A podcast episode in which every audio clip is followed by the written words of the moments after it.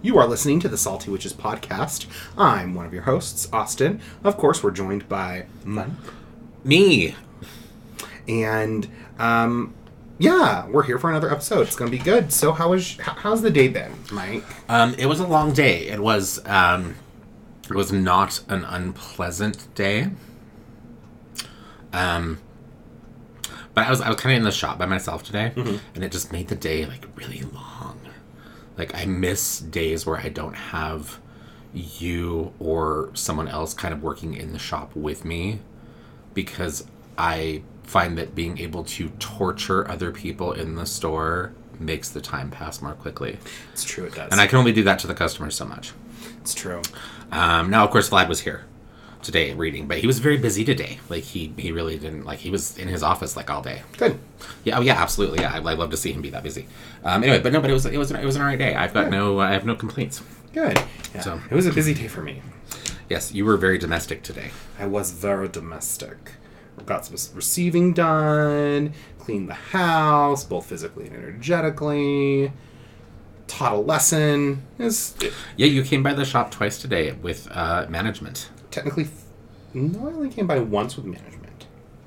Oh, that's true. You didn't come by. You didn't have management with you earlier. No. When you delivered lunch. Yeah, I delivered different lunch to you too. Yes, and you did deliver lunch. I, why are we going into this? I don't know. love this I don't detail. know. I People, So what are we talking about tonight? don't need to know all this. Um, anyway, um, so tonight, uh, at the request of one of our listeners, we were we are going to be discussing cemetery slash graveyard work, um, and a little bit of etiquette, um, and uh, some do's and don'ts and important bits of information to know about necromancy as a practice. Sweet. Um, yeah, we again we, we had a listener suggest this. Um, I, as always, when we go into a topic like this, I want to say that the information that we're going to share is in no way exhaustive. There are lots of other practices and, and ways that people do this stuff depending on, on tradition um, and culture. And uh, the information that we are presenting tonight is really basically uh, we're presenting this kind of in uh, uh, or are presenting information that is not a component of closed traditions or practices. Mainly because we don't one have a lot of right to speak on a lot of those, and two, well, that's enough right there. Anyway, let's dive in. So, Austin, I want to ask you, what is the difference between a cemetery and a graveyard? Because people often interchange those. So a graveyard is. You know, I might not be the best person to answer this because I interchange those two. But a graveyard, from my understanding, is usually attached to a church, Yes. and a cemetery is not. A cemetery Yes. is usually pub- uh, like a public plot. Yeah. So yes. So, so tra- uh, I shouldn't say traditionally. Historically, um, yes, a graveyard was something that would have been attached to a church of some sort, and typically the people buried in that graveyard were people that were going to have been members of the church congregation. Yes. Or extended family, perhaps, if that was allowed. Um, yeah, that's something I think that is. Um, I think since the rise of the um, mortuary industry. Mm-hmm. Is that the right word? That's not the right word. Industry? What am I trying to say?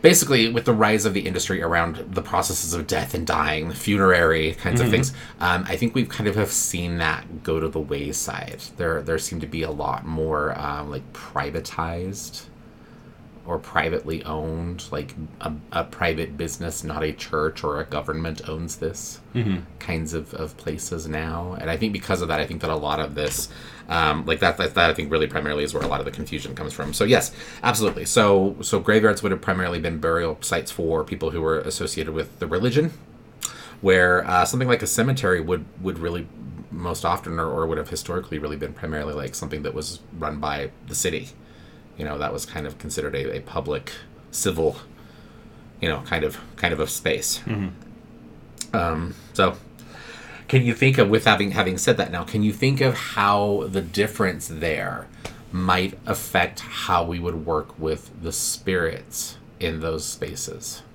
I mean, they're all going to be dead spirits, but the ones that you're going to find in the graveyard, if we're talking about a traditional, historically traditional graveyard that is attached to a church, Yes. those people are going to be in alignment with that particular tradition, that particular congregation. So, um, I mean, um, in Gemma Gary's book, uh, The Devil's Dozen, she talks about one of her first rituals, which is meeting the man in black or doing a reversal baptism where you actually go to the churchyard and you go around there and that's Yeah. where you're supposed to go and you're supposed to have a billowing robe and a lantern Yes, Gemma Gary is nothing if not dramatic. I'm here for it.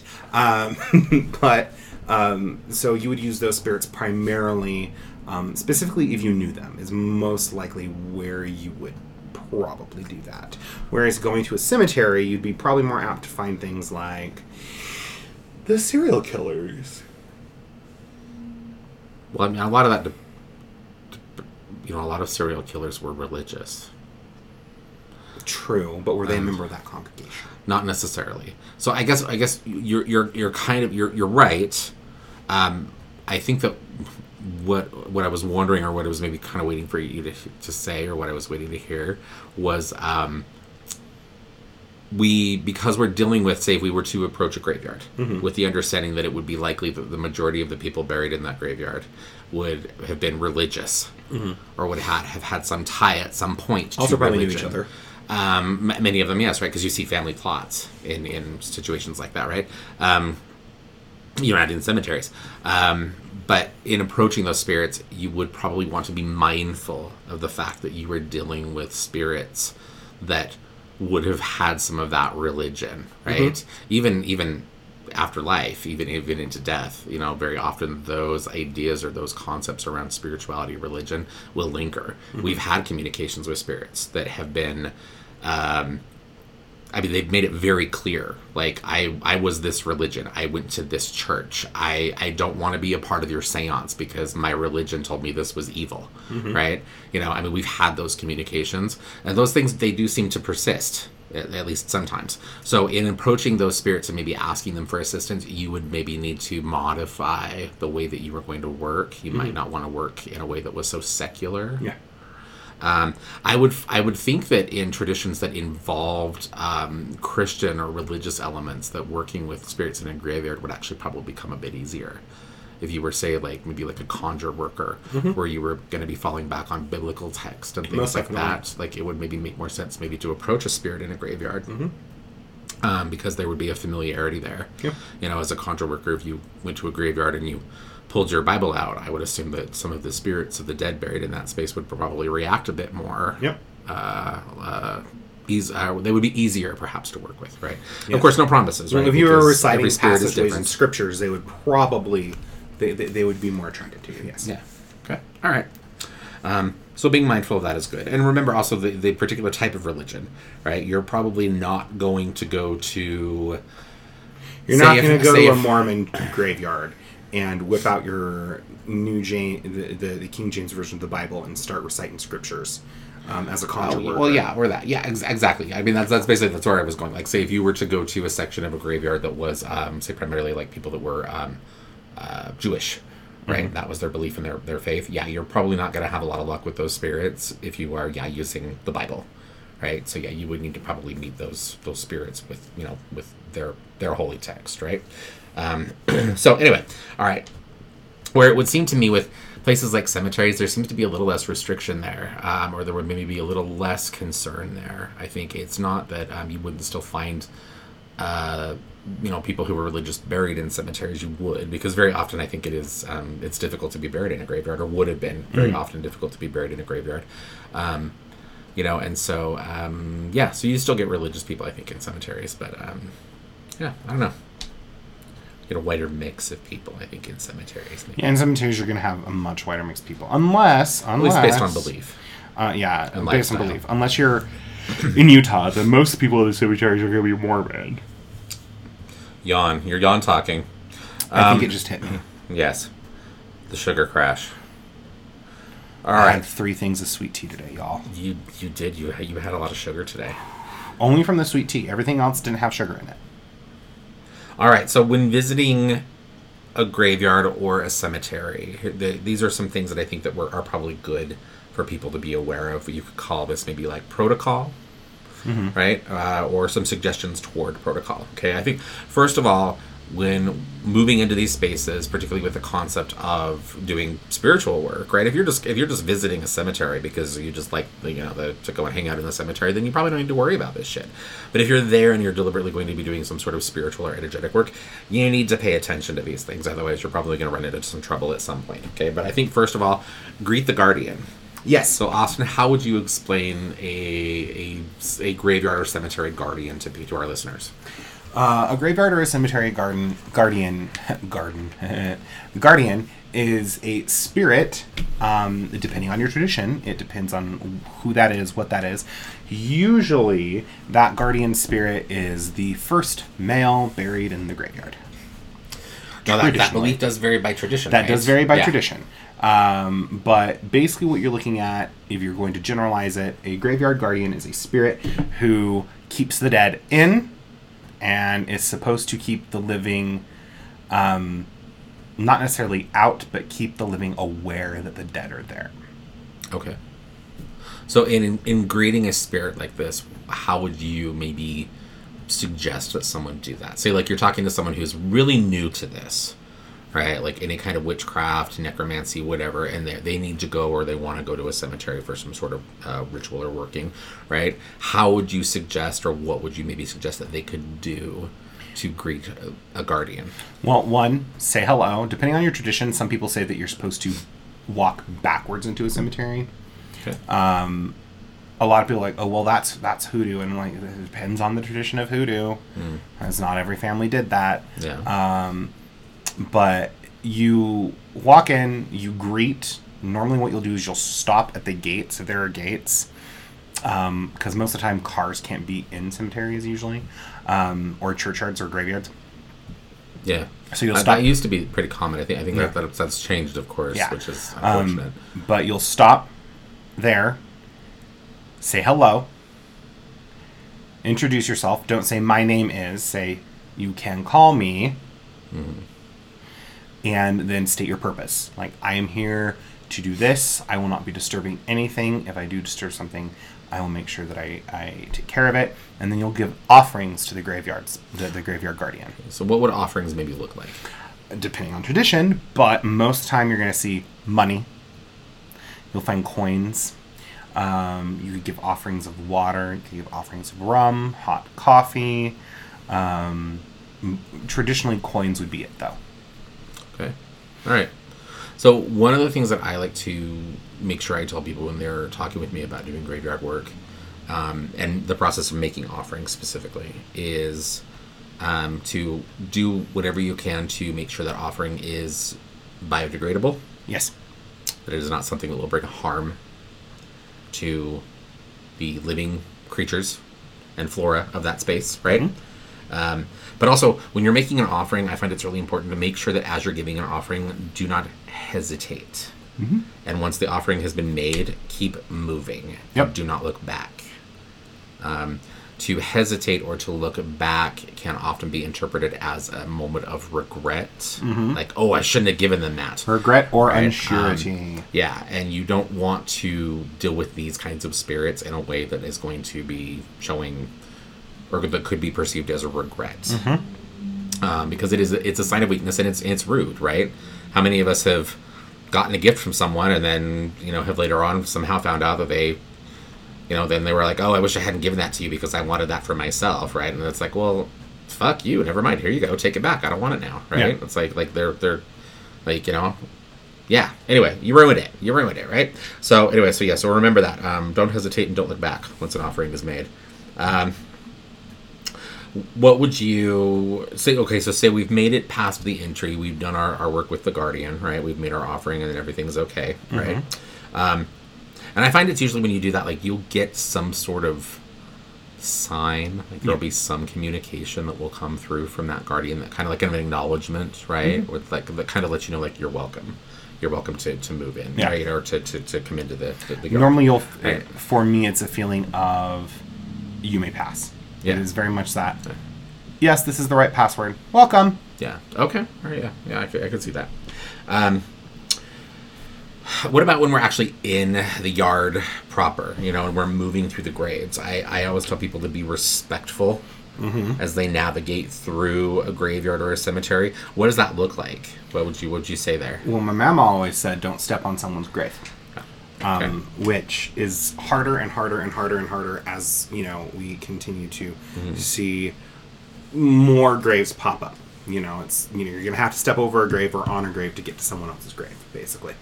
Like, I, Well, I mean, uh, uh, sometimes, yeah, I, I don't know. I usually, if you get fam- develop some familiarity, I could see that happening. Maybe like the first, or even like maybe the the first few times you visited a, a graveyard, just as you're getting to kind of, you know, you're familiarizing yourself with where the lofts are, or the plots rather. Excuse me, the plots. Um, but there usually are like there usually are, are areas to walk between the rows of of plots that don't usually. require you to actually step over or walk across a grave. It, it's true. I mean, I'm uh, Utah has very packed, very packed graves, um, cemeteries. Um, so don't step on them.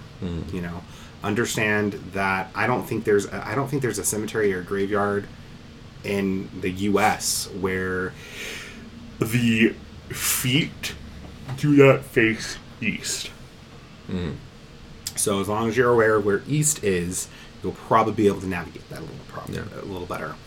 Um, be respectful. You know, probably don't just don't just walk by hastily. Walk through with reverence. Uh, be somber, not sad, but somber, respectful, Yeah. And know where you're going and what your purpose is. Yeah. Walk with purpose. Yeah. Um, one of the other things that I like to tell people, and this is something that's not quite as well known, but as you're navigating your way through a graveyard, um, don't touch the headstones. If you are in an old graveyard or an older cemetery that actually has headstones that come up out of the ground or above the ground, don't touch headstones. Um, if you want to touch a headstone, say like maybe I know a lot of people that like to go into graveyards and they like to do etchings of headstones. Um, if you're going to do that, ask for permission. Ask ask that spirit. And I know it seems odd. People are like, I don't know, I, what what that makes. But trust me, if you you take a moment and you respectfully ask, you know, is it okay if I kneel here for a moment near your headstone? Is it okay if I touch your headstone? You know, you again, you will get some sign. There will be something that will be given to you that will tell you, like, okay, yes, or mm-hmm. a lot of times, no. Don't fucking touch Yeah. my headstone. I don't know you, mm-hmm. right? You're think of it, it in the same context of going to say someone's home, right? And you you don't know this person, right? But for some reason, you you now find yourself walking into their home. You're not going to walk into a stranger's home and start touching shit. At least I would hope you wouldn't. If you're doing that, then you're an asshole and you need to give it up. But anyway, so don't touch headstones, okay? And I find that just for good measure, if you are given permission to touch a headstone, leave some sort of an offering. Yes. Okay, you just as you left a small offering for the guardian, leave a small offering for any of the spirits that you directly interact with, or any of the graves that you directly interact with. Um, very important. All right.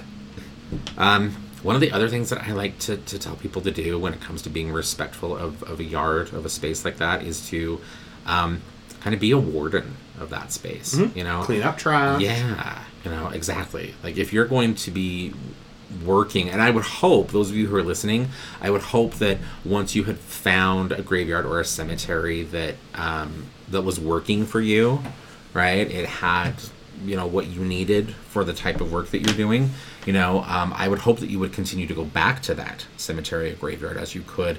It's actually going to be better practice to do that because you're going to be establishing in some odd sense a relationship with the spirits there right?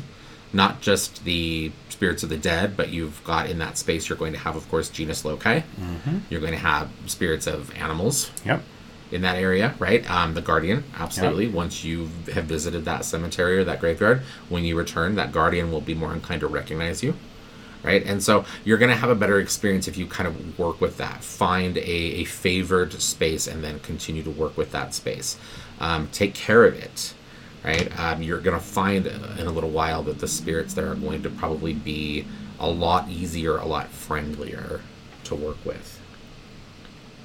Um, if you need to bury something, Austin, what guidance would you have for people who are burying things in graveyards? Because that is something that uh, is commonly done in many traditions. Probably don't bury it on a grave unless you've built a relationship with that spirit. Um, make sure that the spirit that you, if you are going to bury it and you haven't built a relationship with it, ask for permission, obviously, and make sure that that spirit is going to be in alignment with your working. Would you say just in general, until you've had a chance to do that, it would probably be better just to find a space in the yard that was kind of away, maybe on the edge Yes. of the yard, that was really not near any kind of occupied Yes. ground or any graves? Yes, if you're yes, and then if you're going to bury something, make sure you leave offerings. Usually, what you'll do is when you bury in a cemetery, when you bury in a graveyard, um, you'll put offerings in there as well to the genus loci and the land spirits. Yeah. And so that make sure it's biodegradable. Yeah, You know, that's again, that's a big one. We really we cannot stress that enough. Um, that makes me crazy. Like every time, every year Memorial Day, Mm-hmm. where you you drive by a cemetery or a graveyard, and people have taken these gaudy, trashy plastic ornaments and you know and decorations and you know and things to their the graves of people that they've loved and lost right? And that's beautiful. You know i love to see people honoring their dead in that way or at least giving a little bit of thought and energy to their dead in that way. Um, but oh my god all of that is just it's garbage. It's gonna sit there for a couple of days and then they're gonna come and pick it up and it's gonna all end up in a landfill. Yep. You know um, and in the meantime anything that you've taken is potentially available for any of the animals that wander through that space to get into and, and eat you know i mean so yeah so i would i would ask all of you please don't do that you know um, if you want to be a warden of the earth do not cover it with plastic um, If you're if you're going to take flowers to a grave, just take some fucking flowers. yeah You know, it doesn't have to be the prettiest bouquet of roses. Just get some wildflowers. You know, uh, take note of where local things grow. If you know that, like, outside of this business grows some lavender, take some lavender. You know, obviously, harvest that ethically. Ask the lavender beforehand. Probably ask the business owner too. Um, and then go from there. But don't leave a bouquet of fake fucking roses. One, it's tacky. That's super tacky. How much class do you not have to give your dead spirits plastic frickin' roses? And two, it's just not good. It's just not good. Yeah. Or, you know, if you do feel the need to do that, I'm just going to say is make a point to go back a couple of days later and pick that shit up and try to find a way to dispose of it on your own. Um, yeah. But better better yet, just just don't do it. Just don't do it.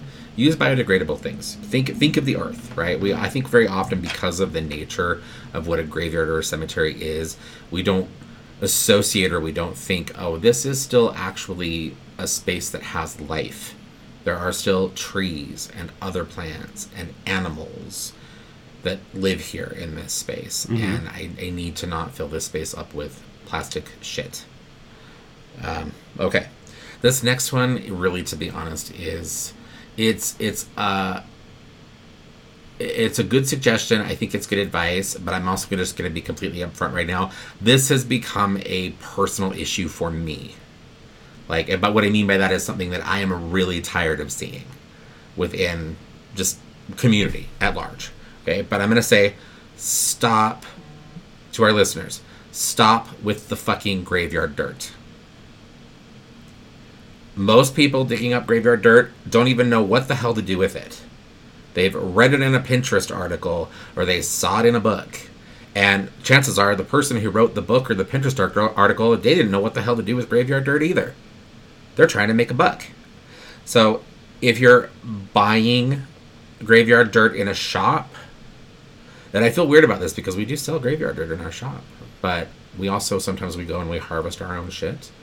And I'm, I'm pretty sure the place that we do source it when we do have to buy it, pretty sure that they're actually giving us the real real shit. Yes, they are. But 98% of the time, if you're going into a metaphysical shop and they are selling graveyard dirt, it is not actually graveyard dirt. It has not been harvested in a graveyard or a cemetery. And if it was, it probably wasn't harvested in the right way because there are very specific ways to harvest graveyard dirt if you want it to work for you in the way that it's supposed to. To add to that, I want to say that if you're listening to this and you're not sure how to use graveyard dirt, You probably shouldn't you use it. You shouldn't use it because that right there tells you that any training, any experience, any knowledge, or any practice that you already are a part of or have going doesn't use graveyard dirt. So don't worry about it. Just stop. Stop. It's it's too much. I, I all the time. Everybody everybody that that I have talked to in recent uh, weeks has been you know, oh I used graveyard dirt or I put graveyard dirt in my spell jars or I I'm like, are you insane? Are you insane? Just stop with the graveyard dirt. You're not using it correctly and you don't need it. There are lots of other things that can do that for you. Try some fucking iron filings, for God's sake. Anyway,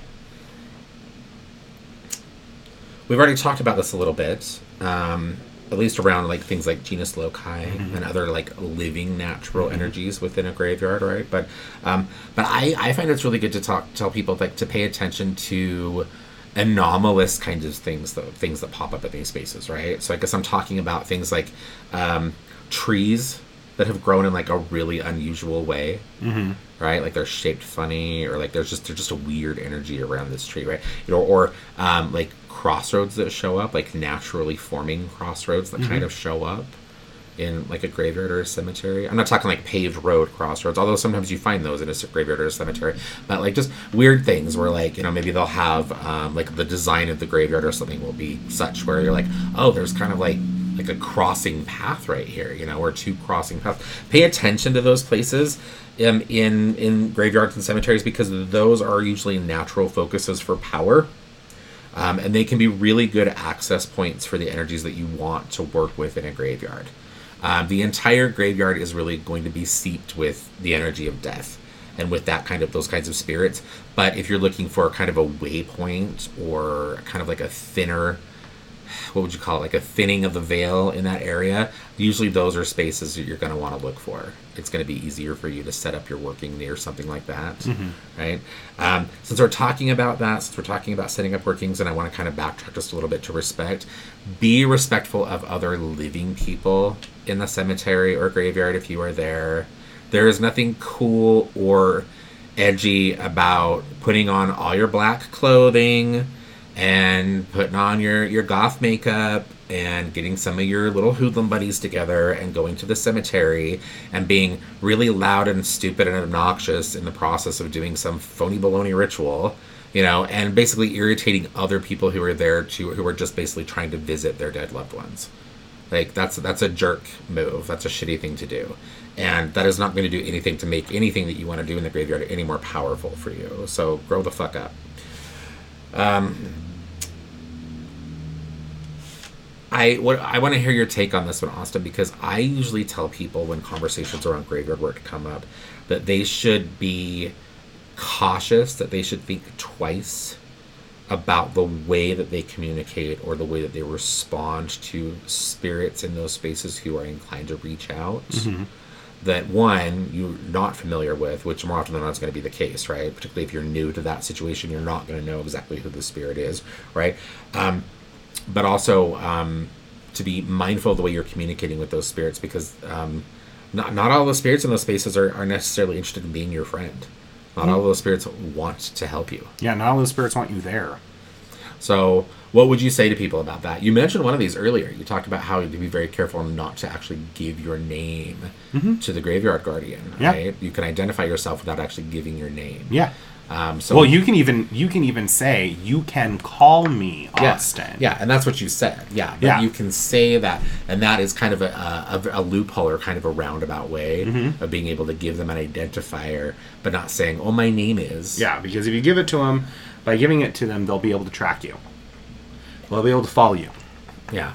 I think that's Um, one of the issues people have where they feel like they've been followed home by something, Mm-hmm. and it's like, well, you laid out an invitation. Yeah.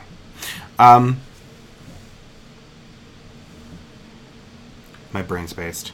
You're good. So basically, I was just like saying, was there anything you'd add to that, like in terms of communicating the spirits? Because I think this is what happens. Yes. I guess what I'm seeing is people, you know, again, uh, you know, for, for whatever reason, you know, people think it's really cool to like, you know, get some of their friends together and you know the go go to a, a cemetery kind of you know in the middle of the night you know and they take you know like their ouija board right? And they decide oh we're gonna just set up in the middle of the cemetery and we're just gonna like open the board up to whoever wants to talk to us right? And you know and if you do that you're yeah you're probably gonna have a number of spirits that are like oh shit yeah here's some people that i can fuck with. Absolutely let's That's talk. how you get you know um, yeah ex- exactly you know and so the thing i guess is that in the process of communicating or thinking about ways to perhaps respond to communication you're receiving from spirits um, make sure that you kind of test that a little bit you mm-hmm. know like ask that spirit for an identifier mm-hmm. ask that spirit maybe why it feels an interest in communicating right don't just take whatever shows up as the like oh okay yeah this Yeah. is it this is the one well, and on top of that, don't use tools. Do not, not unless you have use- very particular training unless you've had per- very particular training, but Or don't experience. go into a fucking graveyard or a cemetery with your fucking pendulum. Oh my god, Yeah. I'm so sick and tired. Well, my pendulum said. Well, my pendulum said. Okay, well, you know what? I literally watched your arm spasm, so there is why your pendulum said that. Yeah. Um, there is a breeze, therefore, your little orgonite pendulum, which sways not even an ounce, is going to move. You know. yeah So don't use your pendulum. The biggest thing you need to do is you need thing is, it is definitely something I'm also yeah the pendulum thing has also become a bit much yeah. in recent weeks. What you what you need to do is learn how to listen to your body. Mm-hmm. Because your body will react physically before it does spiritually. If that makes Yeah. sense. Yeah. Like you're gonna feel, oh, something's not right. This doesn't feel okay. Yeah. In your gut, then then before you, you'll be able to have a spirit pop up and go, hey, fuck you, don't do that. You're gonna feel it in your body first. Well, and would you say that uh, you know, in in going back to the conversation of being kind of cautious around the means and the um, openness with which we we have communication with spirits in these places, would you say that um, a lot of the spirits that hang around in graveyards are um, a lot of the spirits like well maybe not a lot but i would assume a number of those spirits like those aren't human spirits Yeah. Oh no, you're disagreeing. Okay, I'm to, be, to be clear, I'm not talking the D word. No, I'm not. I'm not this- disagreeing, but I will. I will say that because that's because cemeteries and graveyards are liminal spaces, and the the physical housing unit of that spirit is there most of the time, um, or commonly, I guess I would say. Um, there's still going to be an energetic tether or tie there. So Oh no, no, I think you're mis- I think you misunderstood what I, what I was saying. I'm not talking about that because absolutely yes, there will be Oh. human spirits in that space. Yeah, I What I'm talking sorry. about is those spaces because of the way that living people often process grief around death. Oh yeah, those spaces are gonna yeah those spaces are gonna be like like magnets for parasitic kinds of entities Mm-hmm. you know because they feed on that energy they feed on that emotion right you know and it's not that those entities are necessarily bad or evil they're just doing what they do right? Yeah. that's that's their nature they feed on that energy Yeah, leeches right? are not bad. Leeches are not evil, but they attach to you and they suck your blood. Yeah. that's what they do. Yeah, that's what they do. That's their nature. Yeah. So um yeah, but but that is something to be aware of because on occasion those those parasitic entities they are able to communicate, Mm-hmm. um, and they will I I think sometimes to be able to get what they want they will mislead us. Yes, of course they will. Yeah. Okay. It's like it's it's like Coco. Like Coco. Yeah, she's like, look at me, I'm so cute. Oh, Rub the my cat that belly. is, is Coco. We live with a a very large, a very very floofy, fat. She is fat. Um, we live with a, a chunky Siamese named Coco who is um, she's a serial killer. I think she would be. She would be a serial killer if she had thumbs. Yeah, she's very good at luring you in, and then when you are relaxed and you think, oh, she just wants to cuddle, that's when she She gets you. Yes, that's She'll when she. you. Yes, that's when she goes in for the kill. Yes, I think that's just a Siamese thing. Um, I'm gonna I'm gonna say what about this one? What are, what are your thoughts on this one? So if you go into a cemetery, you go into a graveyard, you're doing there and you're doing the work. I always tell people like get in, do your ritual and spell as quickly as you can, clean up, and leave quickly. Yes. Don't go in and Don't loiter. delete yeah don't go in and loiter that i mean that that serves a couple of reasons one you're you're on space that one isn't your space two if you're there for too long sooner or later a cop might decide to roll through that place and you're going to end up dealing with a some some criminal issue, right? Um, and you know, and beyond that, you you don't need to loiter in a cemetery. You know, you don't need to hang around in these spaces. I, have to be honest, I worry a lot about people who do that, and I want to be really clear when I say this because I know absolutely there are cultures and spiritual traditions where they like they do they go and they'll they'll spend a whole day in the cemetery. Yeah. Right. We have a fairly large Pacific Islander community here. Mm-hmm. You know, and they'll do that. Like the whole family will get together and they'll go and like actually do like a barbecue in the graveyard mm-hmm. with their dead relatives, right? You know, and so and that's a component of their practice. That's how they honor their ancestors. You know, and that's beautiful. Um, but if you're not involved with a practice like that, if you don't have that in your culture, that's not something that your spirit is already connected to, you probably want to be careful around that.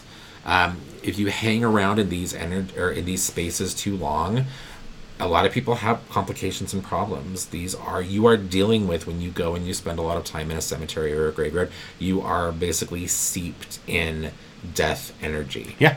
like you are you are you are there and you are dealing with that Mm-hmm. um, and over time it can drain us mm-hmm. it can Well, create illnesses And the thing is, is then people are going to say, "Oh, well, I'll just go there and I'll just shield and I'll just ward and I'll just keep mm-hmm. everything up." And I'm like, "Okay, but you are literally in. If you're going there with a purpose and you are warded to the teeth, you're not going to get any communication. Yeah. You're going to be pushing things away. yeah. You are the guest in the house of the day. yeah yeah if you're going in there with all your armor on you're absolutely right you're not going to be able to work an effective ritual or spell Yeah, you are the guest. yeah That would be like you approaching. I have this experience. That would be like someone coming to a full moon ritual and then telling me I'm going to keep my shields up the entire time.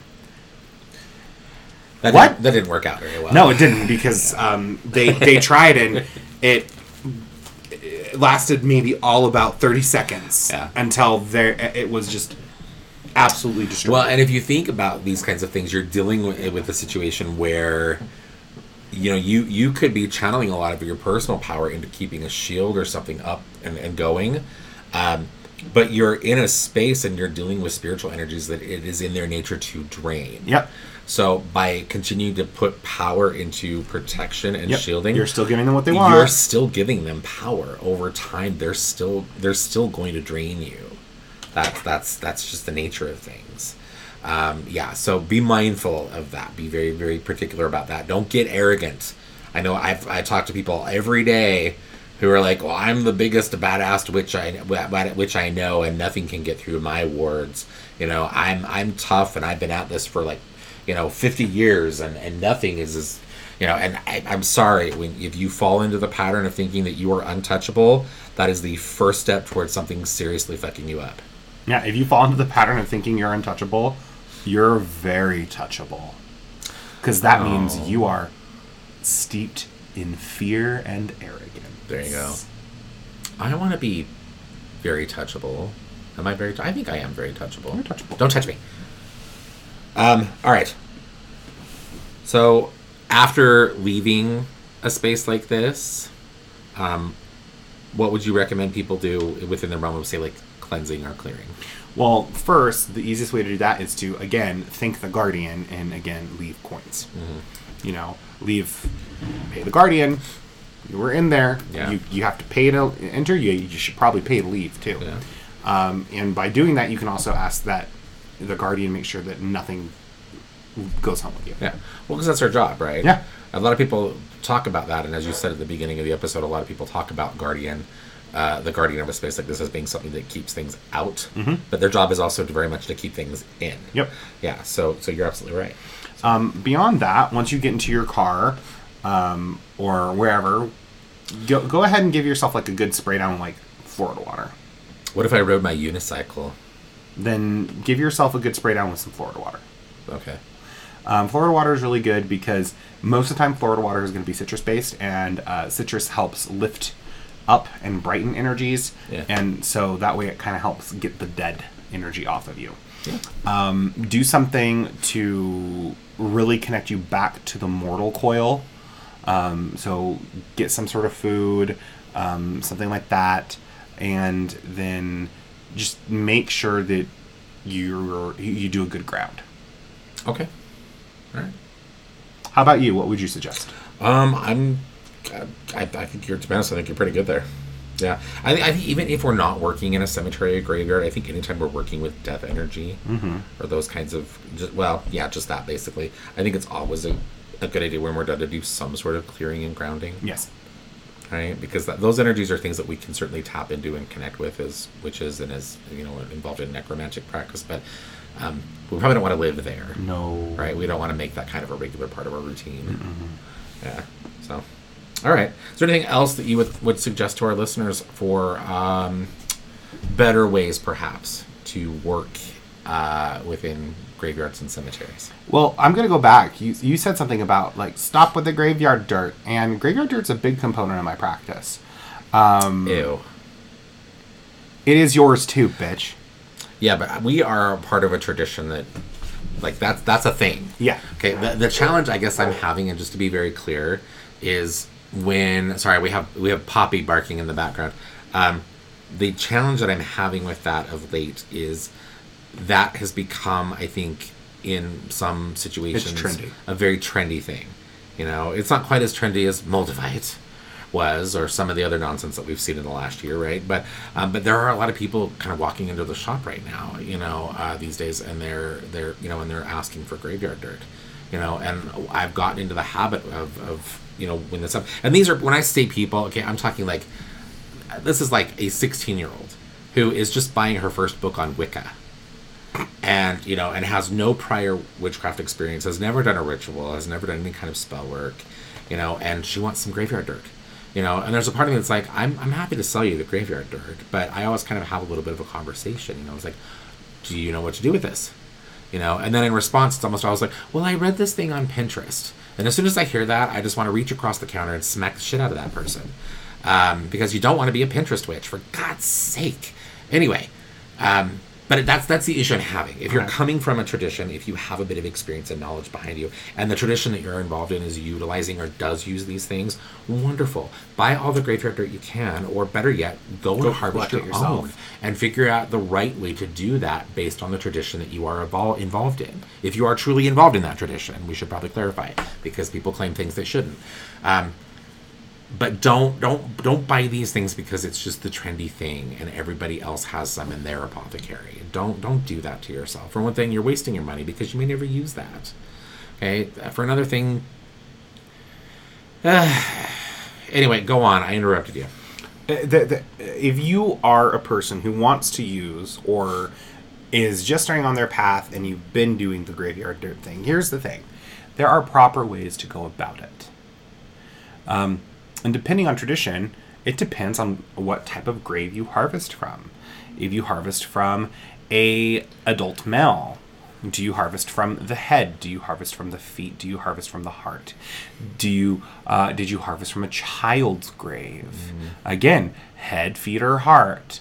Did you harvest from someone who was an active member in said church? How are you going to use it? Or about the grave of a soldier. the grave of a soldier or, Or the a grave of a policeman. You know, um, What time of day was it when you harvested exactly.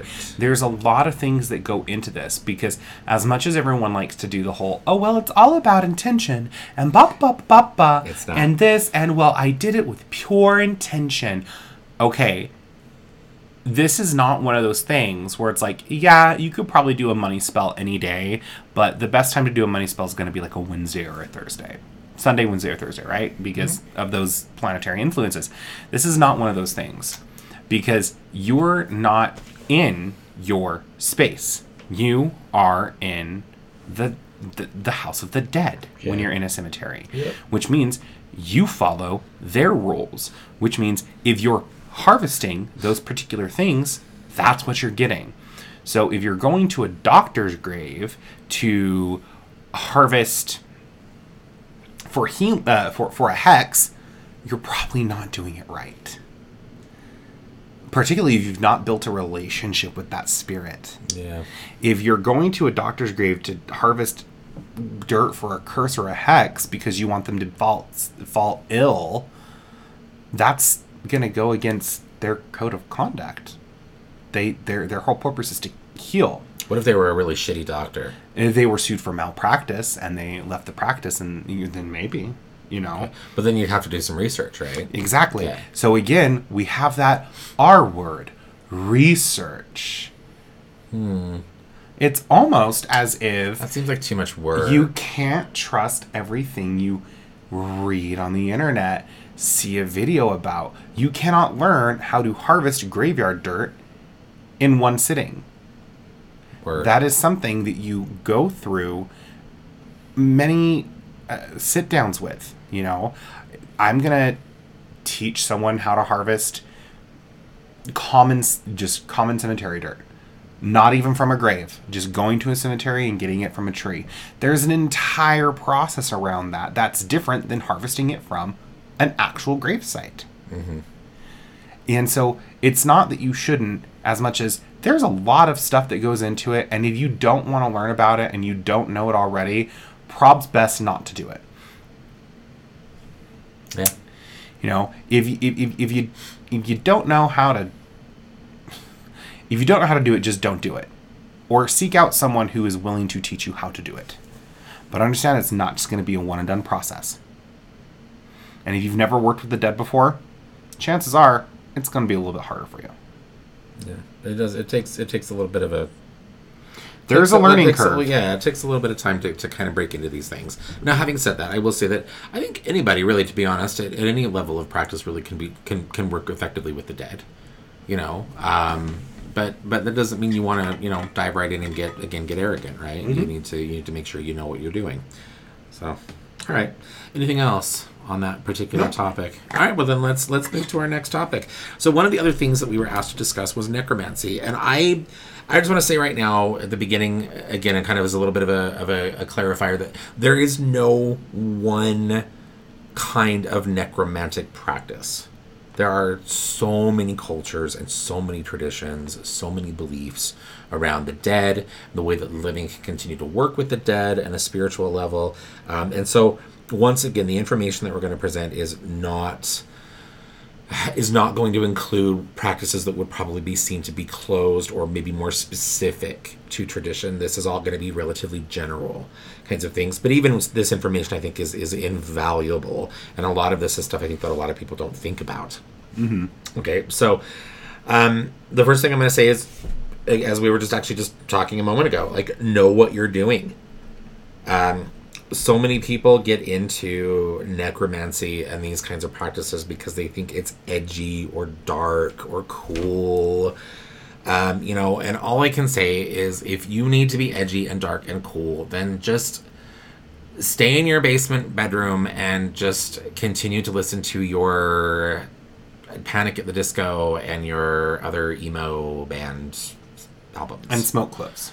Yes, and smoke your clove cigarettes, right? And so, and again, I'm not trying to shit on anybody there, but you know, but if your your whole goal goal is to look, you know, in practicing these kinds of things and doing these kinds of spiritual and magical things is just to look edgy, you don't need witchcraft. You need to grow the fuck up. Uh, because you're going to be asked to do things in the pursuit of personal growth if your practice is legit that are going to make it pretty clear pretty quick that yeah you you don't get to be edgy you need to be authentic and real um, so do try to remember that um, messing with death on an energetic level is not casual work as we mentioned earlier, those kinds of energies can really affect us in serious ways. And it's even worse that when it comes to necromantic practice because we're not just hanging around in cemeteries and graves at that point. We are consciously incorporating death energy and items associated with death into our practice that is it's it's more intimate at that point. And so we're going to feel those energies more intensely.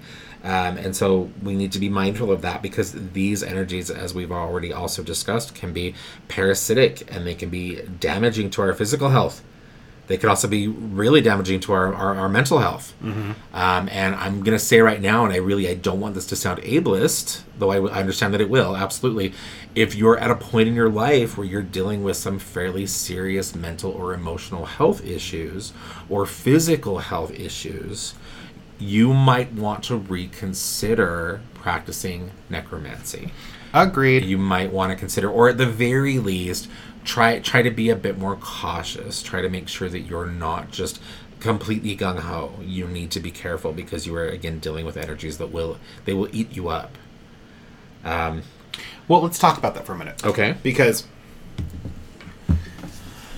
when you surround yourself in the energy of death, As I often do. it weighs on you.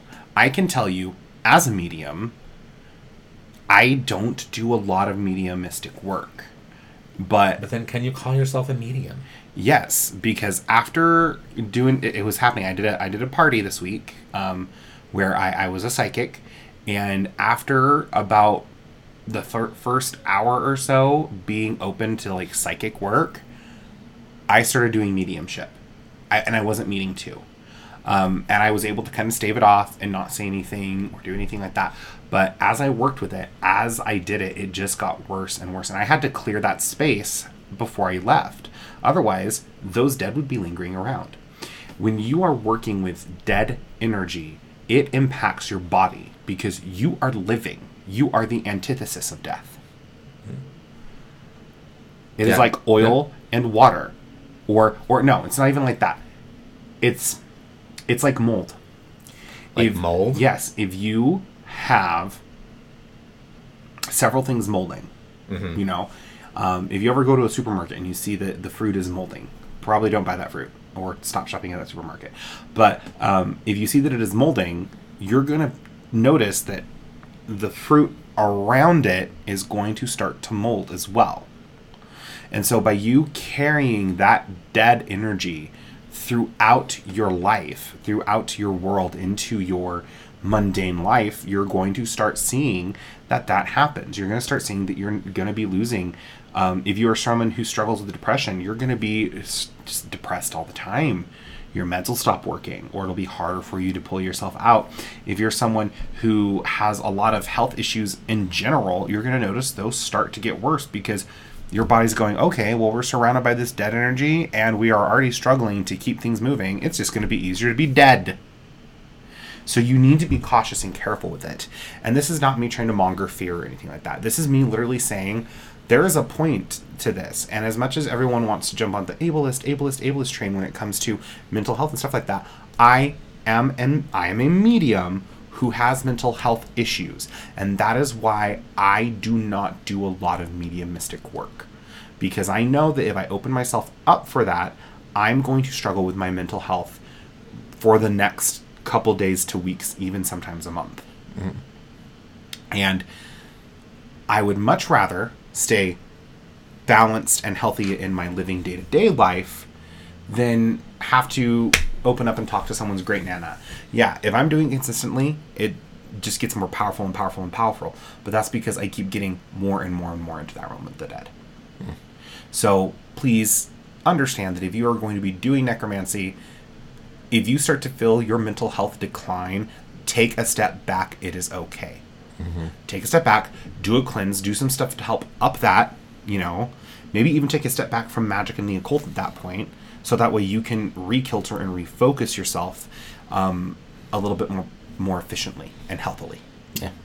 So, So Yeah. yeah, so to sum up, you know, again, and going back to you know maintaining that balance, it is not that people who would maybe have these these challenges can't. It's not that they cannot practice necromancy. No. but they they need to to take extra precautions Yes. around maintaining their personal balance. Yes. So Um, I, I love the I love the analogy that you used of mold because you were talking about that being a representation for jet, for death energy and but mold is still like a living thing. Yeah. it's like a living organism. So I just I just thought that was kind of that's an interesting comparison. Well, but anyway, but but you're good. You're good. I know I, it was a good analogy. Well, no, but if you think about it, while dead energy is still not living, it can creep over into things. I mean, Mm-hmm. example: the first the first year we were open, we raised an altar to the dead, Mm. an ancestral altar during the month of October, which is what we usually do, and then for like two and a half weeks, the shop was just dead. It was like it was just s- still a conscious energy. Yeah. I well I, I talk to like when I talk to people about necromancy, what I, I usually often try to do is I usually try to tell people that it's that death energy really to be honest, it's fair to consider it or to think of it as really kind of just a different kind of life energy. Mm-hmm. You know, because there's still, as you Death say, is still a part of life. yeah, there's. I mean, yeah, like you said, there because there's still consciousness there. Yes. Although it, it is quite a bit different. Yes. Um, I think it's the it's the other components that we associate with death. You know, kind of like the lack of mortality. Mm-hmm. Like that's the issue, right? Mm-hmm. Um, it's that you know when you're in a state like that, you no longer have the concerns of keeping a physical body healthy, Yeah. right? You know, you no longer have the concerns maybe of needing to. Um, Shower. yeah, well, yeah, right. You know, yeah, you, you don't need to do those things, right? Those are not those are no longer the worries or the concerns, right? So yeah, So, but but yeah, like I was saying, it kind of seeps into things, just like the the the, the Death Altar did for the shop, and yeah, and we we had to go out and contain that energy. That's just what that does. We had another similar experience like that with Eva. No, we love her, but she was. We had her in the shop, and she was just. It, it was just dead. As soon as we took her out there and said, "This is your job," and contained her and contained that energy, boom. So dead energy is just that. It is dead energy, but it still has a consciousness, like Mike said, in and of itself, in its own way. Ava is my for our listeners who have never visited the shop or taken a class here. Those of you who've never been in our class space, um, Ava is my special skull friend, and I I love her. I, I think everyone does. Um, Yes, um, she's very cool. Yes. Um, but She you're, but you're, to but you're eat right. things. She's yes, she does like to eat energy. Um, but you are right though. Yeah, having her in the shop was really not conducive to the flow of prosperity. No. Yeah. Okay. So just warnings. You know, it's not Yeah, that yeah, you yeah, yeah. can't, Yeah. it- but but you need to be more conscientious of what you're doing Yeah. and All how right. you're taking care of yourself. Okay, one of the other things that I want to talk about is I, and this might seem to some people like this might seem like an odd thing, but I'm going to give an example. Or I'm going to I'm going to try to give an example of why this could be important in your spiritual practice. Okay, around necromancy. Okay, but learn st- learn about the processes of physical death. Okay, um, it can be really helpful to know about the things that happen to a body before and just after death. Um, particularly if we want to incorporate physical components of death like bones and hair and skin and these you know blood even you know if we want to incorporate these things into our practice um, I, again an example that, that i often give people about this is that it's probably it, it could be helpful to know um, you know how long it takes certain tissues to break down naturally so that you can prepare bones for a particular working right or maybe what you might need to do to kind of escalate the natural deterioration of something like you know like god knows tendons fatty tissues these kinds of things right um, you know it might be a good idea to- to have an understanding of how long it takes blood to congeal Yep. right? When it's exposed to just air, right? Um, it could be good to know those things, right? If you are planning on incorporating those items into your necromantic practice, and if you're working necromancy long enough, you're gonna sooner or later you're gonna be incorporating those items into your practice. You're you will have to, you will have to, um, because that's necromancy. Um, so, what are your thoughts on that, Austin? No, I, I agree with that. It you need to be familiar enough with the process of decomposition to understand that, but you also need to understand the process of of dying on a spiritual level. What happens to that spirit after it's dead? They don't just like boom, ah la la la la la. Yeah. You know, Yeah. that's not how that works. There's a process of it's almost like they have a process of grief too. Yeah, yeah, they need to go through, uh, depending on, of course, the, the circumstances of their, their passing, right? Yeah, they if they've had what would be Mhm, considered kind lived. of a more traumatic death, or yeah, they had like a really shitty life.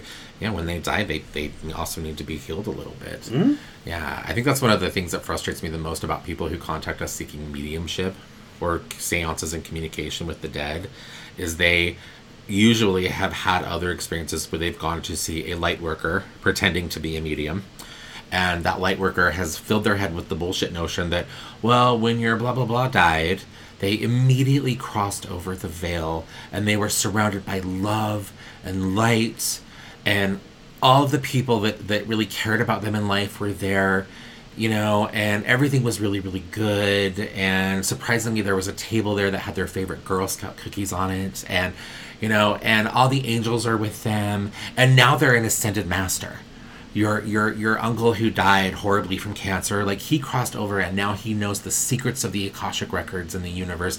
And he's going to be a spirit guide for you you know and and there's how, what a wonderful dream that would be right? Like oh my god if that is actually really how it worked that's amazing. Mm-hmm. But then you come and see a real medium and they connect to the spirit of that uncle who died horribly of cancer and that spirit comes through and that spirit is not love and light. That spirit is i feel a lot better now but dying and dealing with that disease fucking sucked. I was in pain every minute and the treatment was worse than the disease and the doctors didn't care. And at the end i was so alone because none of you who i left behind could stand having to come and see me die like this. And not only was i in pain i was angry because why the fuck did i have to be the one that dealt with this shit? Mm-hmm. You know and if you're a physical medium or a manifesting You- medium you're feeling the pain from their Yep. cancer. You know and that is typically the experience that you get with a spirit like that especially if they've recently died Yeah. we, we had someone contact the shop in the last couple of days who wants to come in and meet with Vlad. Um, and they want to talk to someone who they loved quite a bit. And they're, this person died last Friday. Like, it's not even been a week. And I, I had to talk this person down a little bit because, based on the few details that they shared through the email correspondence that I, they've been giving me, um, this person didn't die under very good terms. And there was some trouble prior to their death. And they've been dead for less than a week. And they want to come in and talk to this person. They probably And don't I- even know they're dead. and I told that I had to tell this person when they contacted us to ask us if they could meet with our medium here or one of our mediums here. I had to tell them, I'm like, you probably want to give this a little more time. Based on what you have shared with me, you could come in, you could meet with our medium, but that at this point is not going to be the healing and the closure that you are looking for. That is going to be a hurt and probably a fearful and angry spirit trying to communicate. And if they choose to communicate at all, and you know and they they were struggling to understand that they were struggling to understand oh well you know now that they're dead everything should be perfect for them right no no your soul still has shit to do after you die you still You have still ways have to that process you how grow. you died. exactly You still have to, pro- have to process not only how you died, things in life that you did that were either unsavory or things that you did that were good. There is still an entire process there. Yeah. As someone who is, I have worked so hard to not be a physical medium, but the reality is, is after about ninety minutes of doing psychic work and mediumship, I'm and I'm a physical medium or a manifesting medium. I just, I, I just, hello, I am a portal for the dead, and i've often told people that you're just a portal please go on uh, and so so I've had to have that conversation with people, and it's very frustrating because you can tell that this person is wanting closure, and you can tell that they've probably gone to other people, and other people have spun bullshit, and they know that they've spun bullshit, and so now they finally get to sit down with a real medium, and I'm going to tell you this right now: a real medium sometimes is not going to be able to connect with your dead. Yeah. Because your dead don't want to fucking talk to you. They want to be left the fuck alone. well it might not even be you it might not be specific to you right it might just be like they're they're doing shit Yeah, well, that and using your example of the person who who died of cancer, mm-hmm. they're probably enjoying rest at this point. yeah They don't want to be bothered of, oh, are you okay? Most of the time when that happens is, I'm dead. Leave me alone. yeah You didn't care in life. Why do you care now? Yeah, that's that communication comes through a lot. Yeah, we get that from spirits. So like, like you didn't see me for years before I died, and we were not exactly on good terms, and I was really hurt that you basically cut me out of your life. And now that I'm on the other side, now now you want to have a relationship? Mm-hmm. No, thank you. You know, and so yeah, so be mindful of that. And if mm-hmm. you listening to this podcast, if you've got somebody in your life that you love enough, where you're thinking like, yeah, I want to make sure I actually, you know, like even after this person were dead, I might still have an interest in communicating with them. Take care of that relationship mm-hmm. while they're still alive. Otherwise, you are wasting your time. Mm-hmm. Well, also remember that just because they die doesn't mean they become a good person.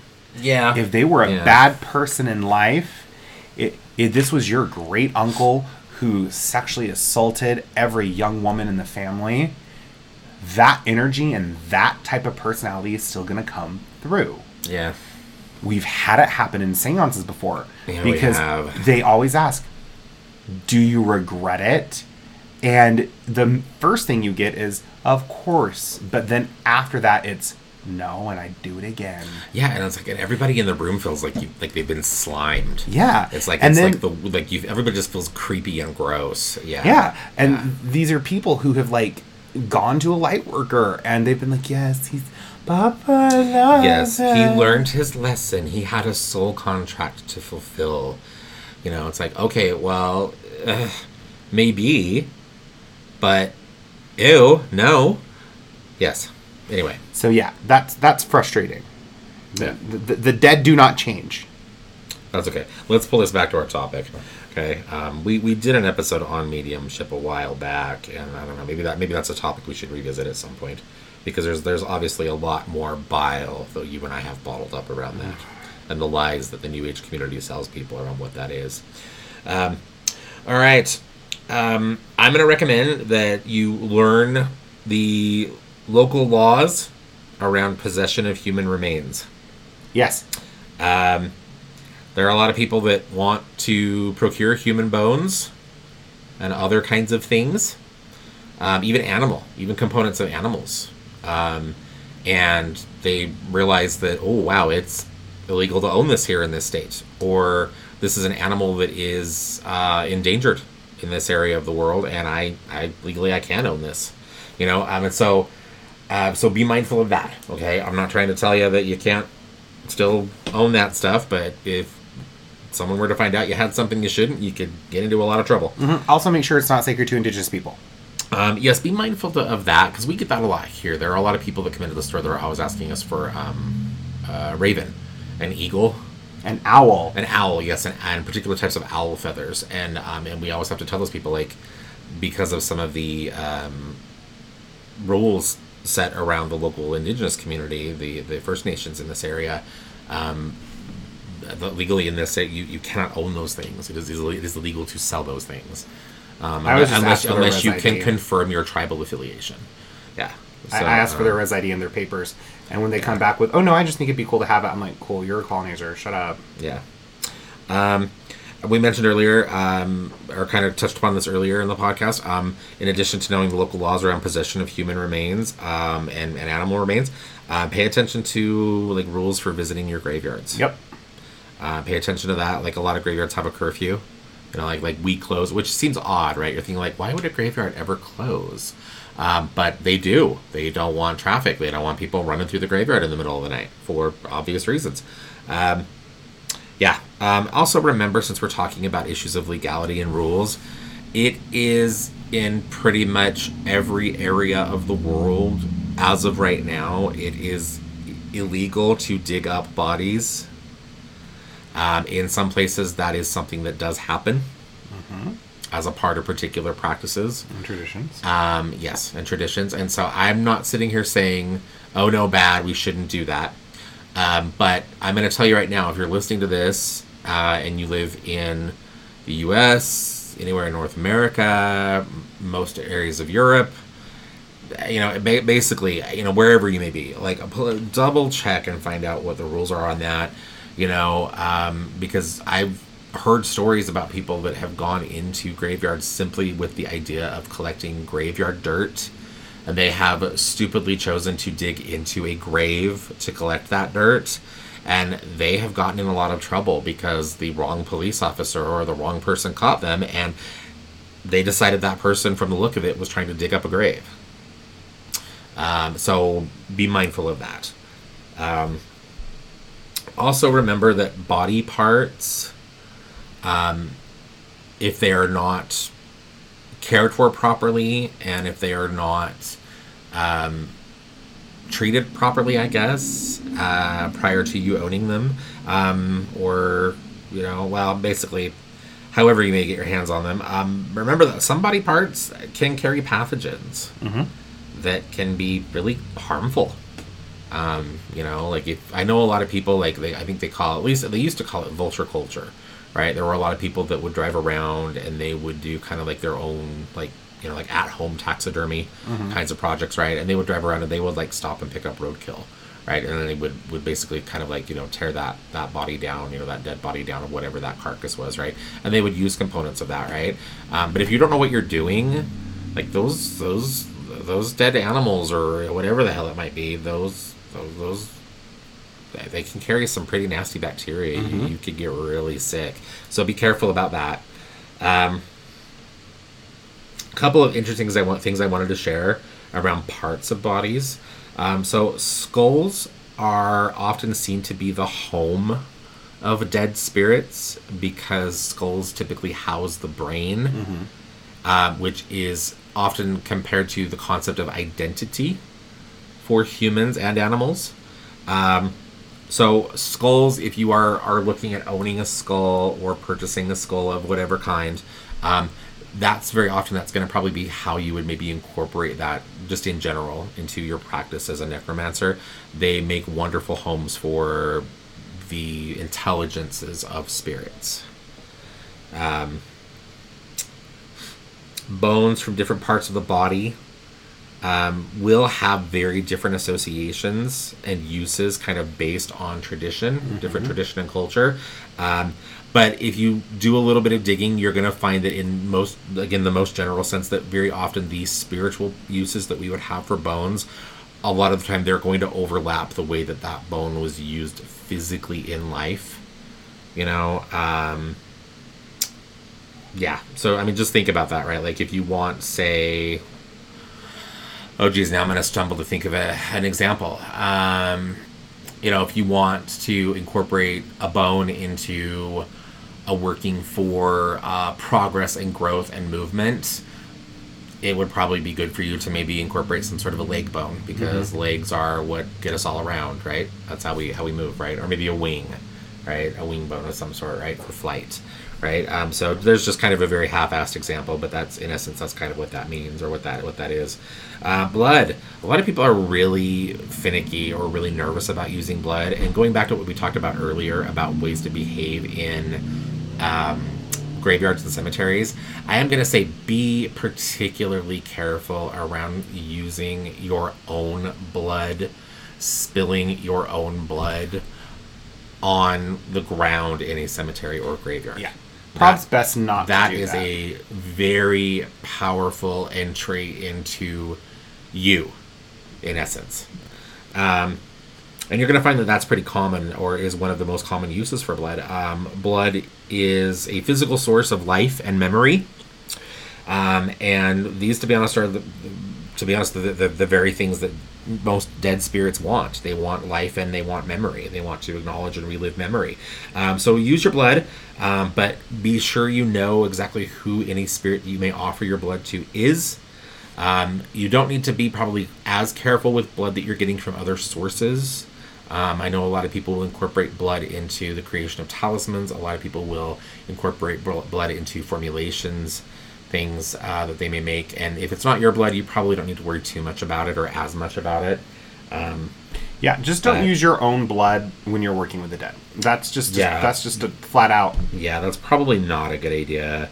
Um, yeah, and even if you are going to use your own blood and working with a spirit, any kind of spirit, um, make sure that you set a very clear boundary at the start of that exchange or that offering to how consistently, how frequently blood will be given, uh, and how much blood will be given.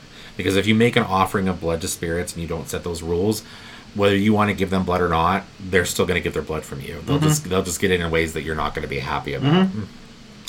Um, when working with necromancy or necromantically, focus on spirits that you already know. Um, before you try to conjure a strange spirit, um, you know, work with your ancestors. Work with the spirits of people that you knew and people that you knew loved you. You know, Austin, what would you what would you have to add to that? I mean, as far as like I think I think a lot of people when they think about necromantic work, they don't think like, oh well, my ancestors. Like, I mean, th- those are all spirits of the dead. Those are all dead, right? Um, and what would you do? Would you say it would make more sense to work with or to conjure or call forth a spirit from someone that you knew actually gave a shit about you? Work with the spirits closest to you first before you decide to to, to, to go outside of your house and build relationships elsewhere. Okay.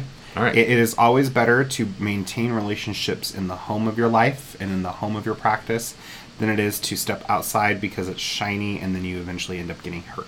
Yeah.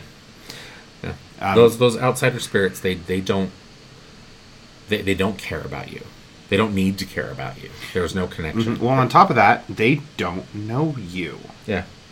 They don't know you, and if you're working with your um, your great aunt, who you had a really close connection to, and you fumble over a word, she might be more apt to be like, "Oh, this is what you mean," Yep. instead of if you're going to the random dude that you just decided, "Hey, I really like this headstone. It's really cool. Let's work together." Yeah. Yeah, very true. Um, remember that everything is an exchange. Mm-hmm. If you call a spirit forth, you need to have something for them. Um, and I'm just going to say right now that in addition to taking the memory and the energy of any physical gifts that you may offer, the spirits of the dead are also going to drain your energy Yes, they will. to sustain themselves. Yes, they will. Um, you you can take all the pretty shiny gifts into a cemetery that you you can possibly afford, um, and they will happily take the energy of all of those things because that's really that's what they're doing. They're dead. They don't need those coins. It's the energy behind the offering. yep. That's really what they're looking for, and the memory of what it was to be human and to interact with money. That's what they want. Um, you know, but even with that, all of that being offered, you're still dealing with spirits that have to drain your energy to be able to manifest in the way that you need them to as a living being. Yep. So remember that and plan accordingly. Um, Manifesting is- things in your living mundane life requires living energy. Yep. Yeah. The, you're dealing with spirits of the dead, you know, and as we mentioned earlier, with uh, we talked briefly about parasites and parasitic spirits.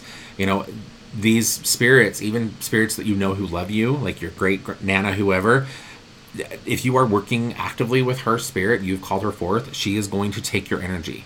She has to. She has to to be able to to, to, to to sustain herself in that situation, and she's not doing it to harm you most of these spirits are not doing this to harm you. This is just what they need to do to be able to complete that bridge. Um, so again, so plan accordingly, and uh, you know, eat your Wheaties. Be prepared. If you don't have the energy to light a candle, you probably don't have the energy to work with the dead. Um, I mean, yes, that is fair. Again, that also sounds a bit ableist. I'll be completely honest with you. Um, yeah, but no, but that but that is fair. That's absolutely. I you know I think you're um, you know you're, we're dealing with a situation where you, you really you, you have to do consider the the means and what is I'm, required. I'm very aware of how that sounded, but if you are struggling already to maintain just your daily life, mm-hmm. you're already struggling to get out of bed. yeah. What makes you think you're going to have enough energy to work with that dead spirit that you want to work with?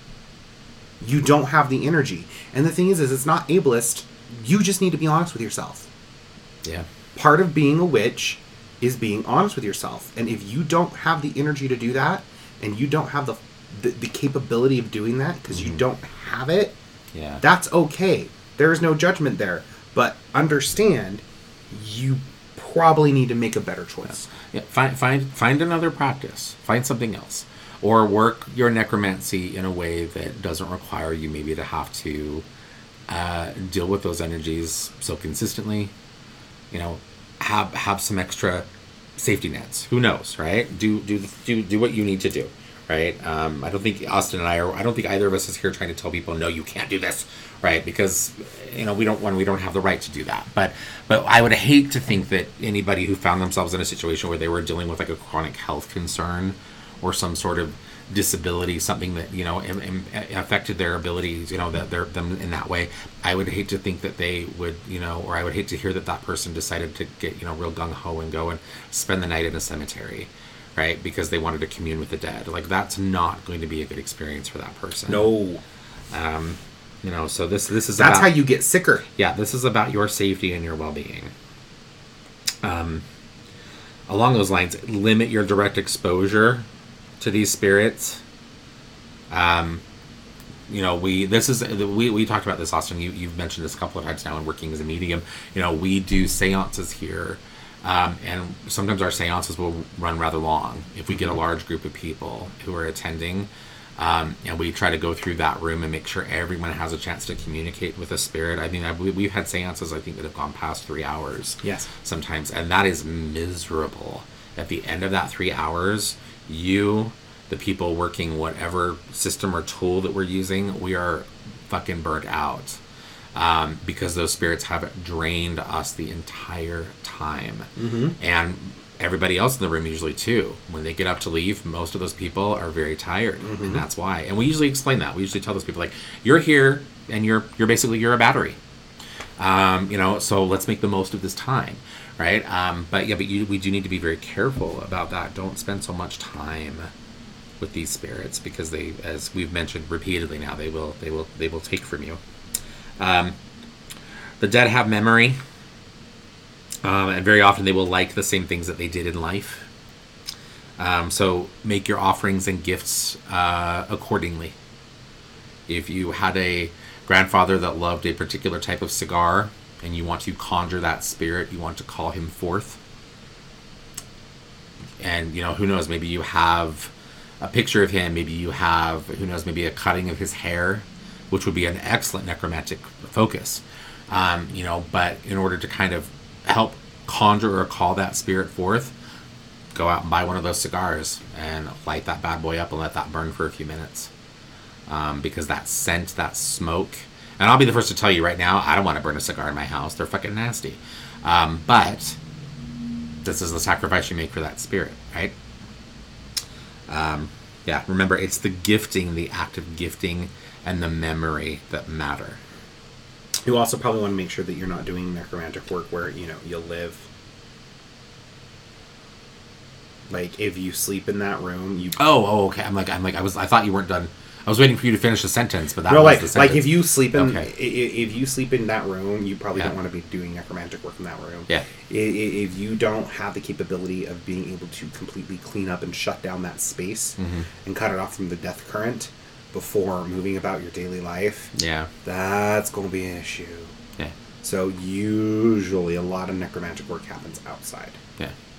Yeah, yeah, yeah, very, very true. Yeah, very true. It's interesting that you mentioned that because we, you and I have both had uh, an opportunity to to kind of guest teach a little bit in the the course that Vlad is teaching right now in necromancy, um, and one of the classes that I taught, um, we discussed the idea or the the the the, the belief, the, the you know the reality that. Um, the, our entire planet, in essence, is really basically just an enormous graveyard Yeah. um, because the planet has existed for as long as it has, and because of all of the life that has existed on this planet, every creature, every being, everything that has lived on our Earth, that has you know lived its life and then died, and has gone into the ground, you know, um, in some sense. I mean, most cars are you fueled know, by dead things. So, well, there is that, but I'm, I'm you know, but basically what I'm going to is like the entire Earth, in essence, is a huge connection or focus for necromancy. Mm-hmm. The death energy is everywhere. Yes, it is. Um, you know, and I think some people they don't they don't realize that sometimes. Um, so I guess what I'm saying with that is really, to be honest, you can practice this kind of magic pretty much anywhere. Um, but it is probably always a good idea to research spaces you're going to go to, just so you might have a clear idea of which spirit you're going to be connecting to. Well, yes, death energy is everywhere, but we as a living people make our living energy more dominant Yeah, because living energy is more dominant than the energy of death. However, when you actively call that energy into play and you are manipulating and working and conjuring that energy, you are saying, I am no longer the dominant energy in this space. This energy is. yeah, It's just like if you walk into if you walk into when we used to do lots of workings in the in the front room of the house. Yeah, If you walked into that space and there was an active spell that was going on or was still there, you could feel it. yeah, You you could feel it because we said this now houses this energy. yeah, And depending on your where where you're at in the house, you could feel it no matter what. yeah. That's an interesting idea, and I, maybe it would be good for us to describe that a little bit because I've I've been in places where um, you usually I find this usually happens in one of two situations where I've been hired to go into a space that is dealing with some sort of unwanted spiritual activity, mm-hmm. and I get in there, and one of two circumstances has happened. Okay, someone who lived in that house or who was ex- extremely close to the people living in that house has recently passed away. And the living people in that house are so caught up in their grief that the spirit of that person the energy around that person and their death is just is just so strongly present in that mm-hmm. space or someone in that space thought that they were a big badass occultist and they decided to conjure or call something forth that they really couldn't handle. Mm-hmm. And in each of those situations, when I walk in, it feels the only way to describe it almost is it feels kind of like this a vortex, but it's a vortex that kind of turns against the natural flow. Yep. It's a vortex that kind of turns backward. And because of that, it leaches and drains everything. And if you're in that space for a, a long enough, you feel tired. You feel heavy. Your your thoughts you become slow and thug- or, or sluggish, right? Slow and thuggish. Thuggish, thuggish, sluggish. Sorry, become sluggish. Um, and pr- with prolonged exposure to that kind of a situation, you do you'll become you become physically ill. Um, you know, and so that's the only way I really could describe it to people, you know. And I, and I, I know in trying to describe that, I know way do I want it to sound like these are bad energies or that these are energies that we shouldn't work with at all because there's power here, absolutely. And these things, like everything, have their uses in our witchcraft. Um, but you know, but we need to make sure our boundaries are really clear. Um, along those lines, um, I'm going to say unless you have, again, I, what I would call very particular training, or you have developed um, a skill set through experience that kind of has you more prepared for situations like this, do not work with the dead while in an altered state. True. I, I have had conversations with a number of people who have decided, oh, we're going to do a seance. And before they do that, they all, they all, you know, they, they take mushrooms or they all decide to like drop acid or they all, you know, whatever it is, whatever it is, right? You know, they all do, so even just drinking, they just get super drunk, right? You know, uh, but they're in an altered state you know, and they decide now's the time to mess with the spirits, right? You know, and they do that. And, you know, the reason I say that you shouldn't do that unless you are particularly trained or skillful in some way is that that right there opens you wide up to being ridden by spirits you probably don't want to take over you. I'm not talking possession because there really isn't another there really isn't a human spirit out there that I think has the ability really to possess you. They can speak through you. Um, and they can do things that might have you feeling like you were possessed. Um, but it's not what we would really be considered a true case of possession because you're not gone. You're usually still there. Um, so it it really is again what we would call maybe more like being ridden where all of a sudden you realize like holy shit like i'm not entirely in control of my body. And oh my gosh these thoughts and these words that are coming out of my mouth right now these are never things that i would really think or say. You know like i'm acting very strangely right now. You know and that's something that can happen. And what you're basically doing is you are acting out the echo of a memory from spirit or you actually have a spirit who has decided ooh this one was stupid enough to let their guard down in front of me and i'm gonna have some fun. Um, you know and but that also happens with parasitic beings too right? When you are in a state like that and you're dealing with these kinds of energies if there's any kind of parasitic entity in that space you you have flung a door wide open for that spirit to attach itself to you or to come in and at least get a little bit of your energy. So um so don't don't do it. Don't do the thing. Um you think of anything else that would be like just good pointers or good good advice for our, our would-be necromancers hmm. If you wouldn't do it to a living person, you probably shouldn't do it to a dead person. Yeah, that's probably fair. Yeah, I think there's this there's this idea that I think some practitioners get where like if just because they're not li- are not living or they're not human or you know whatever we might identify that all that, that doesn't mean that they're um, that they don't deserve as much respect Yeah. or that they're not in essence equal to to who we are as living human beings, and that's a really dumb way to think because that that right there, that kind of thinking, first of all, it sets you up to be a real asshole in your practice. Um, but also, sooner or later, that kind of thinking is going to be the kind of thinking that is going to like sooner or later you're going to run into a spirit that is going to eat you. Mm-hmm. You are you are going to have a spirit try to eat you, and if you have done that and you behave that way, that spirit probably has a right to eat you. Mm-hmm. Um, so yeah, so don't don't do it. I, I think I have rambled on long enough, and I, I hope that to the listener who requested that we discuss these things, I hope that some of what we have shared is helpful. Um, I honestly, at the moment, can't really think of anything else. These are these are topics again, admittedly, that get really difficult to, to, to discuss because there there's just such a wide variety of practices around necromancy. There are so many different cultural beliefs and ideas around ways to interact and behave with the mm-hmm. dead, the ways that we should operate when we're in a cemetery or a graveyard. So it does get difficult to touch on upon or to be able to cover all of those things. But what we've shared at least is, I think, good to remember and will hopefully be something that will help you to get a little bit further in your practice. Understand that necromancy is not just baneful work. For some Ah, reason, yeah. for some reason, people hear necromancy, they jump right to baneful work, and then a lot of the necromancers I know just use it for baneful work, um, and it can be used to heal. Absolutely. Yep. It can be used to heal as much as it can be used to harm. And it's important to maintain balance because if you're surrounding yourself with that dead energy and then you're surrounding yourself with that baneful energy and that's all you're surrounding yourself with sooner or later that's what you're going to attract which means you're always going to be on the receiving end of something you're always going to be having to you're going to have to be doing cleansings every fucking week sometimes several times a week you're going to surround that. Water seeks its level.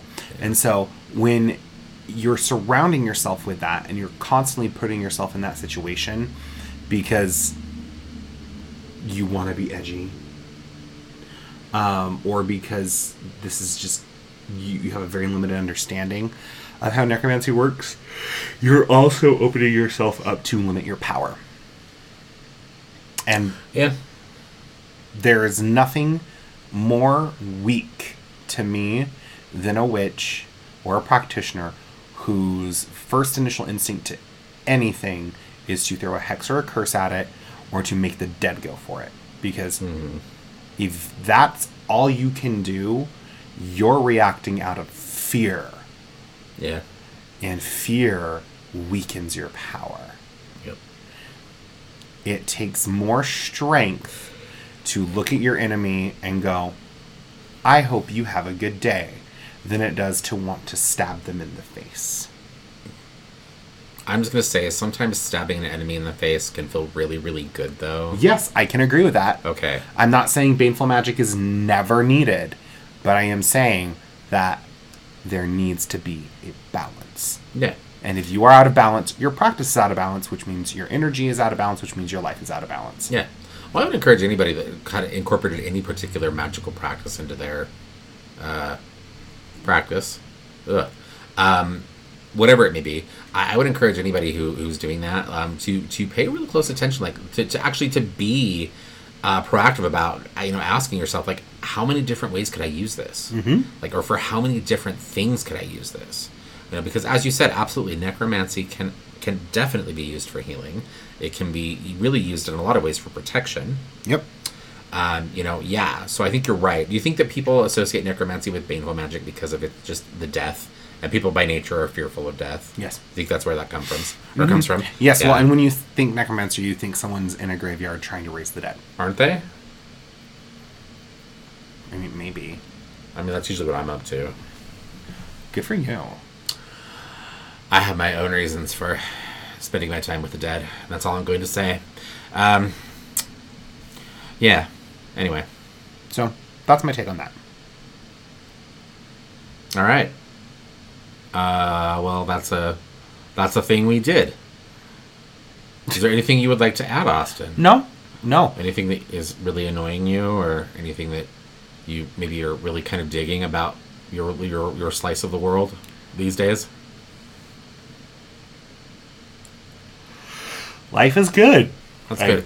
Yeah, I'm sitting here trying to rack my brain. I don't have anything. I, I have consciously been not interacting with any kind of social media now for like at least the last three weeks.